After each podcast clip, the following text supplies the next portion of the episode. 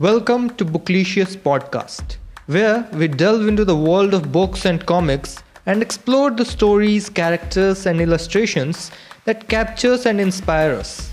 Join us as we share our thoughts, opinions, and recommendation on the latest and greatest in the literary world. Whether you are a passionate reader or just looking to expand your horizon, this is the place to be. So grab a cup of coffee, get comfortable, and let's get lost in the pages together. This is Booklicious Podcast.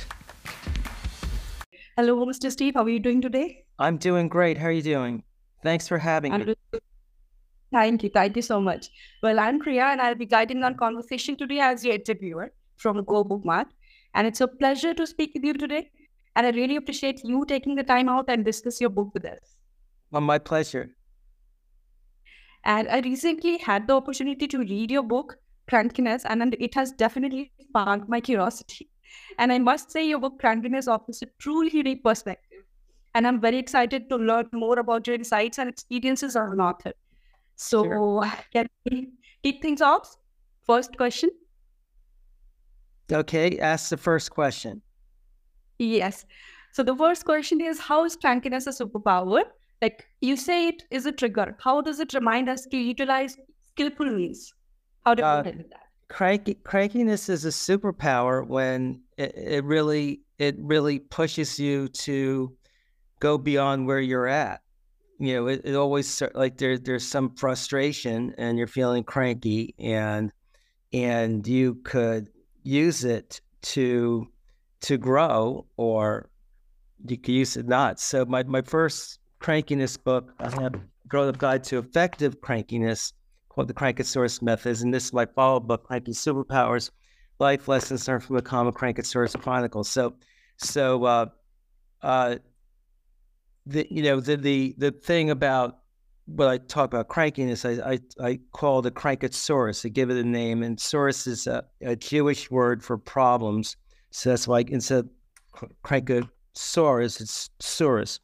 And uh, the, the the thing is, by giving it a name, uh, it's just something everybody has. And you know, like in my first book, I I talked about like you're, going to see your grandmother, your aunt, you're going into somebody's home. They ask you to take your shoes off because I just bought this rug for twenty dollars. It's a very expensive rug, and I don't want to get it dirty. And you take off your shoes, but then what we do to each other, like you know, we could end up like puking whatever bad thoughts in our head. So, so, uh, so by just giving it a name, it's like, okay, I'm not going to beat myself up over it. I'm having something like I, t- I talk about the common cold. You have one or two a year. A common crankatsuris, you have two or three in the morning alone. So, understanding that, uh, and, then when you you see it, you slow it down. You can make it a superpower, and that could be in, in, in my my book there's so many different ways.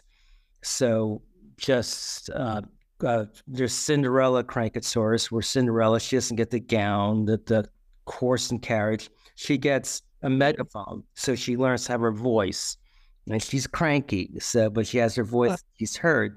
Uh, I have a, a, story with the three little pigs, Inky, Pinky, and Stinky, and they were all going to univer- university, and Stinky was uh, watching a lecture how to put lipstick on a pig and thinking, what a silly thing, you know, it's just putting lipstick on the pig. Who needs to know that? And Stinky started daydreaming, and that was this. You know, so Stinky's a little cranky, you know, but starts daydreaming and figures out how to build a house with bricks, and get the and the big bad wolf doesn't end up too well in, in that story. So, uh, uh, so the, there there's so many different kind of like little stories uh, I put in that that you, you, have a point like I do um, with the Wizard of Oz, where they're they're saying you're spinning my wheel, and the lion ends up getting to eat the wizard, which is a very very fun part to write about. So so again, you know, just they were cranky, but they found her superpowers. Of course, of course well it sounds very insightful but for me it's fun as well it, it, it was the stories what you've written and what you speak spoke about that was very fun to hear so of course your second book as well i would i would like to read it someday So, can we move on to the second question now? Sure. Okay. So, how do you find the book about recognizing our crankiness and how can we break a repetitive cranky cycle? How do we do that? I'm sorry. Can you say that again? Yes, yes. I'll read it for you. So, how's the book about recognizing our crankiness? How do we recognize our crankiness and how do you get that from the book itself? And then, how do we break our repetitive cranky cycle? Sorry, I didn't understand you. Okay, no worries, no worries. So maybe you can uh, talk about some takeaways from your own life, like how do coaches, psychology professionals, and life hackers often get it wrong. So something, some takeaways from your own life.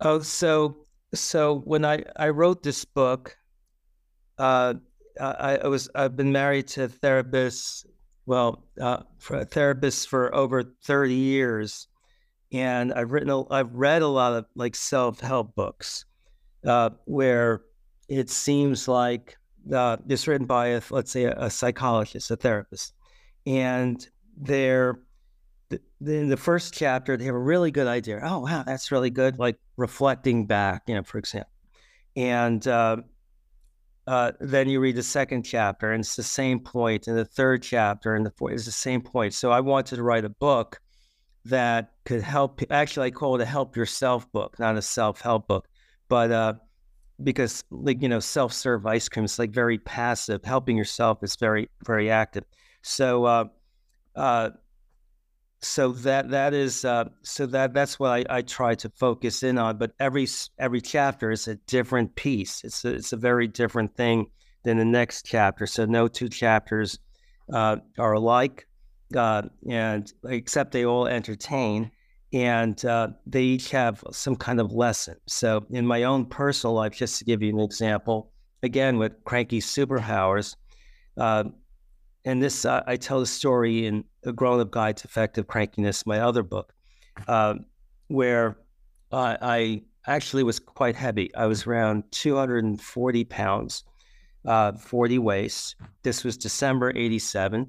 And uh, within like 10 days, uh, my girlfriend broke up with me uh, around Christmas Eve, and and then on New Year's Eve, my brand new car got stolen, and then I got fired from my job. So I lost my girl, my car, and my job within like ten days. So I was a little cranky, and I said to myself, no matter how tired I was, I was going to go to the gym, and uh, I I and when I started out, I was doing like three minutes on the life cycle and being out of breath. And then I keep working at it and, then cutting out different things, uh, eating wise. And I lost like 85 pounds in five months. So I went from a 40 waist to a 32 waist in, you know, five months. And, and, uh, and then within a year, I was running marathons. So, uh, and i I'm running um, in the next month, I'm running my 56th marathon. So, so uh, that was that cranky moment in my life, uh, I decided that, well, geez, I'm going to try to do something about it as opposed to just get stuck in the mud. So, so that, that I talk about in both books, I talk about uh, the difference between changing a habit and and uh, cha- and creating new normals. And I talk about like a habit like you know like your new year's resolution you're going to try to find good habits and you hear people talk about habits and I, I think habits whether good or bad are temporary. It's like finding a parking spot. And a normal you're changing your normal something you, you normally do. You wake up in the morning this is what you do. Uh, it's building a house. It's permanent. It's more like solid. You know you're not going to like build a house and then move out the next day. Parking spot, you might have to move the car. You might want to actually drive it somewhere. So that's that's the difference, and that's what I, I focus in on. And I must say, like 56th marathon is what I heard. Is it right? Uh, yes, it, it doesn't get easier.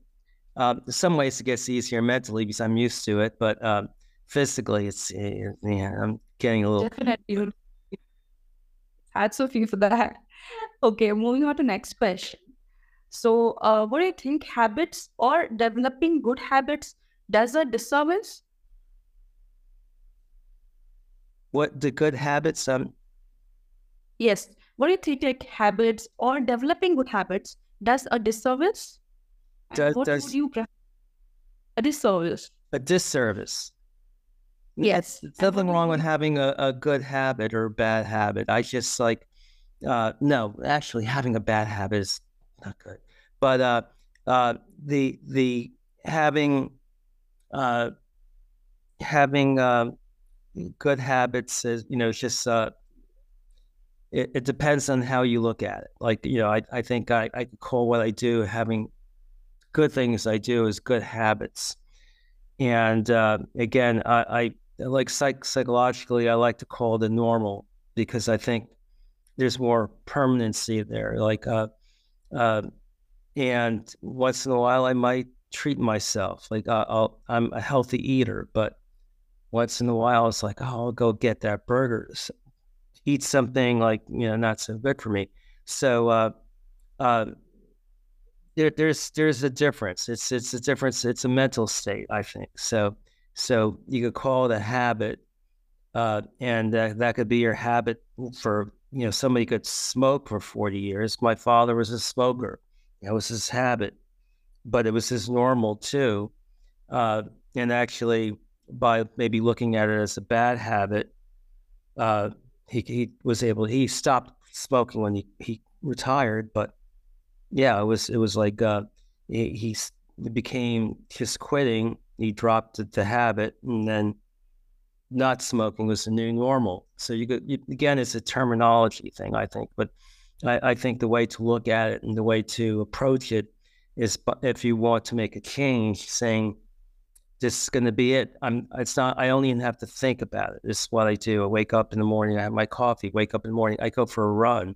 Some days, if excuse me, I feel like "Ah, I don't want to run, but it's my normal. I'm going to go out and do it and push myself. Oh, well, that was so insightful. And then I would also like to know how you approach your crankiness with both humor and empathy. Um, yeah, it's it's it's. I I I'm kind of person like uh, I'll, I'll laugh. I'll laugh before I cry. Uh, so, so uh, uh, I I I just uh, I when I wrote all of this, I was quite cranky and, and I had to figure out things. Uh, so, uh, uh, in finding numerous ways to look at it, uh, where in the past it was just like, ah, just, like this steam coming out of my ears. So, one, one example uh, in, in my grown up guide to effective crankiness, I have this uh, uh, chapter called Drive Me Crazy CrankaTsuris. And it, it's it kind of interweaves all these people in the same experience having the same reaction. It drives me crazy when, uh, and then so the, the line in my head, like something happens, I can't. It drives me crazy when, and you fill in the blank, and I can't understand how. Sort of again. So, like, uh, so in this uh, story, we were going to a restaurant and we're not getting served, and uh, and and then we're, we're saying it drives me crazy when, and of course, three people come in after us and they're getting served, and they're getting their menus and they're eating, they're leaving. We're still waiting to get our order taken, and it's it's like drives me crazy when it takes forever to get served, and I can't understand how they're not taking our order. Uh, what happens is we complain to the waiter, and, and well, and then complain to the owner, and the owner has a drive me crazy reaction, and then the owner complains to the waiter, and the waiter has a drive me crazy reaction. So everybody is having the same kind of reaction for a different reason, and it kind of slows it down. I go, yeah, I do that all the time. I get driven crazy. Uh, so, uh, so then, uh, so I I learned from that. Uh, I, I'm an attorney by day, and uh, again, uh, writing writing about the experience of, a lawyer.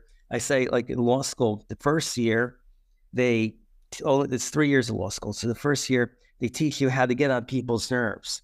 In the second year of law school, they teach you how to rub people the wrong way. And then the third year of law school, they teach you how to get underneath people's skin. So if you could do all three things at the same time, then then you're a lawyer. That's why people don't like lawyers. So so uh, uh, that's who I surround myself with all day long, and I'm an attorney myself, and that could get me pretty cranky. But again, having that kind of like uh, chuckle inside, uh, yeah, I, I, kind of, I kind of like uh, uh, have fun with it. Okay, I'm not going to get like all kind of bent out of shape. So uh, I do mediations. I negotiate, um, and uh, and and um, uh, and a lot of it comes from my, my work. So uh, my, my writing comes from my work. So the, in this one case, the mediator comes in, he goes, gives a message, and we're all kind of yelling at him. And he goes, "Don't shoot me! I'm just a messenger." And like, like my my reaction goes, "When I was a kid, I, I used to be a messenger too. They paid me like three dollars an hour to be a messenger. This guy's getting five hundred dollars an hour for five hundred dollars an hour. I don't need like I could I could get somebody for three dollars. I don't need like such a high paid messenger. So so again, uh, or uh, I have another chapter in, in my Cranky Superpowers book, uh, Cows Come Home CrankaTsuris, where this again it was a mediator. No, you could argue till the cows come home. Uh, so that created the story in my head with with cows having trying to get cows to come home. So again, uh, it, it's it's um, it's it's about having fun and uh, with it, and uh, and also educating myself. So when I'm writing this stuff, I'm writing for me as much as uh, the person who I want to read it and maybe get something out of it. When I must say, I could relate to this personally like when you were talking, I could relate myself. And of course, I'm taking this point away with me. Once you told like you have it giggles inside before you get cranky. So definitely I'm gonna implement this in my own life because I do get cranky at times. I'll try to implement and make myself a better, little better, and try to make crankiness my superpower. This is something I could relate personally. Yes, so, yes. So, so, uh, and one of the just even in terms of relationships, uh, uh, again, because that's where we get cranky in relationships. Uh, so I, I, talk about in the chapter CrankaTsuris Menopause. Uh, first, first I have this wedding where like they have to, do you take this person for better or for worse? And and oh yeah, sure, yes. Now we had to pick a choice, better or worse. And they also all they, they both end up picking worse and in sickness. So, but it's a funny story there. But um, but then I talk about my own relationship where I say we have a rule where you get to be five, uh, 20% crazy, 5% insane, but you have to be 75% normal. And then you might think that, oh, that's, that's a crazy idea. I do the math, uh, 20% crazy. That's like, that's 70, over 70 days a year.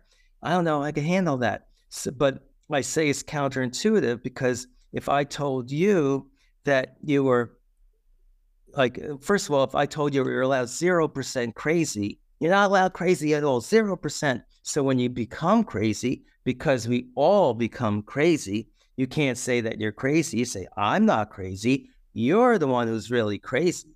And that kind of makes me crazy being told I'm crazy by a crazy person.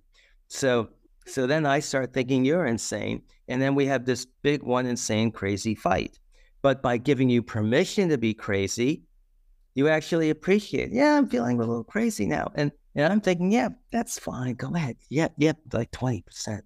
You end up using like maybe one or two percent crazy, as opposed to when you're not allowed, you're probably going to be like ending up 50, 60% crazy. So it kind of works.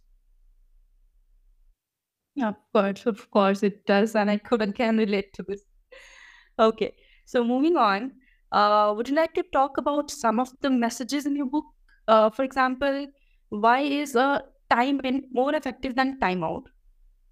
Um, okay, so that that was that was a personal story. Uh, uh, you know, like where uh, when when I was a my my daughter is going to be 29 this year. So so time that time in time out long went past. But when I was when she was a kid, we would put her in timeout because that's what the books told us to do. And you, you send her up to her room and she's doing whatever she wants. Like, wow, that's really good. And, and I was uh, talking about my own experience uh, of I didn't have a timeout, I had a time in. And I, I would explain explain it in, the, in a couple ways where uh, my, my favorite one is when I would, my mother would ask me, uh, Stevie, do you feel like taking me to the beauty parlor? And I, yes, that's what I wanted. I want, it's a beautiful beach day. My friends are going out to the beach and they're to have a great time. But, and it's hot and uh, I'd rather go to the beauty parlor. And, you know, it's like a three hour, and, and it's not like I drove her. We had to take a bus without air conditioning and and it's hot, and we're we're and it to Allerton Avenue in the Bronx. I grew up in the Bronx, so in New York City, and uh, and they they put the, my mother in curlers, and they put the little spaceship thing on her head, and and uh, it's a it's a whole day to go to the beauty parlor. So uh, so that was like a, a like kind of like uh, time in, not not the time out. And I, I think again, I, you learn to be patient uh, with all of that stuff. With uh, with with a timeout, you're just going, you're just playing, and you're almost like getting rewarded for for uh, uh, being being a little bad, I guess. And you're going for your time out. but time in, you you learn to take care of people. Uh, that that's always the time in was. Um, uh, I guess I had to sit with the family and be the remote control person, uh, or switching the channels or doing something. Uh, uh that that was the time in, um, and it, it it does change your perspective. That you know, if you have to help somebody, it's just what you do. You don't have to get cranky. Maybe you get a little cranky, but but you don't. You kind of see the good side of it as well. You know, yes, I'm helping my mom out and take giving keeping her company and going to the beauty parlor, being a good son, you know, that sort of thing. And is despite the fact that I might be cranky, and yes, I would have preferred going to the beach with my friends, but it, it it's it's a learning experience. Well, well, again, I totally blown away with the like the way how you explain the things and along with the messages. It's it's totally fun to listen to you and read, of course. I'll be looking forward to all your books for sure. And these things are and these stories are so relatable that we could always relate. Like, yes, we do need to choose sometimes families over friends, responsibilities over fun. So yes, of course, the way you explain things is it's I'm blown away by this at least. Mm-hmm. Finally for explaining. So, yes. So moving ahead, uh, one more question why do, why do we often forget to prepare the best? Like in chapter 18, I've mentioned, hoping for the best thank service. Uh, again, uh, this is like a, a combination of my, my, my life as an attorney and, and then, you know, just life in, in general. So uh, that, that was a fun chapter, but it, what, what triggers it is that, uh, you know, I manage lawyers and, um, and they're going to argue, let's say, some motion they they they hope hope they win, and it's like we hope for the best. we hope for this, we hope for that, we hope for this, we hope for that, and and the strategy. I'm listening. What's your strategy? Is about hope, and um, so like I I like when I managing attorneys is like how do we prepare for the best, not just hope for the best. So that got me thinking. I wrote the story about the this was the Jewish people were slaves in Egypt, and um, we get and people get a brochure. Tired of uh, winter in, in, uh, in, like building period, pyramids in Egypt. How about um, springtime in the land of milk and honey? And it says, "Be forewarned. While we hope for the best, we will only have prepared for the worst." So, of course, in this tyranny, it takes them forty years in the desert I say part of the reason is like, well, whenever you know they go up to Moses, hey, do you bring a map? Uh, no map. Well, we hope for the best. We only prepared for the worst. Or they get to the to the sea and the Egyptians are coming with the chariots. You know, certainly had a cruise ship. I hear your great great grandfather Noah had a had a big cruise ship and even had a zoo on it. You know, no, oh, we hope for the best. We only prepared for the worst. No cruise ship. You know, so so at, at every point in time, uh, preparing for the worst, they, they, they got the worst. So so the question is, how do you prepare for the best? And uh, and when you prepare for the best, not just hope for the best, you do the work. Yeah, you just you actually do the work uh, that that's necessary. Then again, you you end up being less cranky uh, and feeling, you know, yeah, I accomplished something, uh, as opposed to like that passive hoping. I just hope, you know, whatever, and uh, and not do anything about it. And if you're only hoping and not you know, you're maybe not going to get where you want to go. Cannot agree more. Yes, we do prepare for the worst and just passively hope for the best. That's true. But then, yes, that's that's something like manifesting. If you prepare for the good, then definitely something good will happen for sure. Yes, that's true. And before we end, the last question, we would also like to know about your children's book and the Snoodles series, children's book, the Snoodles series. So, okay, I'm show you. So I, I did have Snoodles, Poodles, Cadoodles, and lots, lots of noodles. And my, my follow-up one is Snoodles in Space, a Snoodle, the Zoodle, Cadoodles, and One Happy Schmoodle coming out, I think maybe next month or the month, whenever they we get the, the printers going. It's all done, finalized from cover to cover is uh, Snoodles in Space episode two, The Zoodles Strike Back. And uh, and I'm very so just to explain for the viewers, this a Snoodle was invented by Herbie Snoodleman. And before that, everybody was driving in krautmobiles, which ran on sauerkraut. It was really stinky and made people cranky. But the Snoodle that runs on noodles, you just go to the Ramenolium, fill up your, your Snoodle with noodles, and off you go. And not only that, when you get home, you can press a button and get a bowl of noodles for dinner. You know, so it's it was it was great, and uh, and and it made everybody happy. So um, in uh, my next book, it, the the story continues. Uh, so well, Noodles in space. Uh, these parents, uh, her uh, Norman Noodle and Sally Strudel gets abducted by the Zoodles, uh, to do brain surgery on Cloodle the Grand Roodle, who became a wackadoodle, and um, and the kids help help them. So n- uh, next book I'm very excited about because, um, like everybody knows, Charlie and the Chocolate Factory, where you, you have uh, like the bad kids, like now now the Willy Wonka movie is out. The bad kids uh, they get kind of humiliated, and uh, so I, I had an idea like um, let me let me like make these kids like heroes at the end. So I have um, uh, these kids because their father was the richest person in town because he had the Groodle, which runs on gruel, which was this preceded the Krautmobile, even worse than the Krautmobile.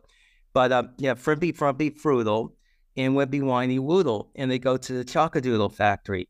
And uh, Frimpy Frumpy Froodle has a Fitzy Witsy Papadoodle, and first he fits, and then he wits, and then he popped. And Whippy Whiny Woodle has a, had a swizzly twizzly slime doodle. And first she swizzled, and then she twizzled, and then she turned into a bucket of slime. Yeah, of course, you know, all the newspapers have headlines, you know, not very kind. The kids uh, start calling them Papadoodle and Slime Doodle, but then they end up um, saving the planet uh, and being heroes at the end. So I do like, I like the stories uh, that uh, there's redemption. People make mistakes, but it's okay. We learn from mistakes, and uh, uh then they become heroes. So, and then in every every book, um, I have a museum opens up. Uh, so in this, like uh, in the first book, there was an art museum. Then in the second book, there was a space space exploration museum, and now I'm going to have an aquarium in this book. And and the next book, even after that, uh, is uh, Escape from Zoodletraz. And uh, that's a music themed book, which I'm very excited about. So it's a lot of fun. Well, it did sound very interesting and need not to mention, but the cover of the book was so interesting. I will really look forward for the book to be published and read that for sure. Yes, I have an amazing illustrator, and I actually was in England this past week visiting my illustrator, talking about five gazillion ideas, and he's amazing. Andy Case. I was in Nottingham, so so uh, had a good time there. Yeah. So with that, it comes to an end. Thank you so much, C, for sharing your time, insights, and experiences today. It was great to explore the fascinating one of crankiness, and it's been truly an conversation. And I'm sure our audience will get greatly benefited by from your wisdom and perspective. At least me, for sure. I am taking away a lot of things from you today. Thank with you. that, wishing you continued success with your book and future endeavors. Thank, Thank you. you so much for your time.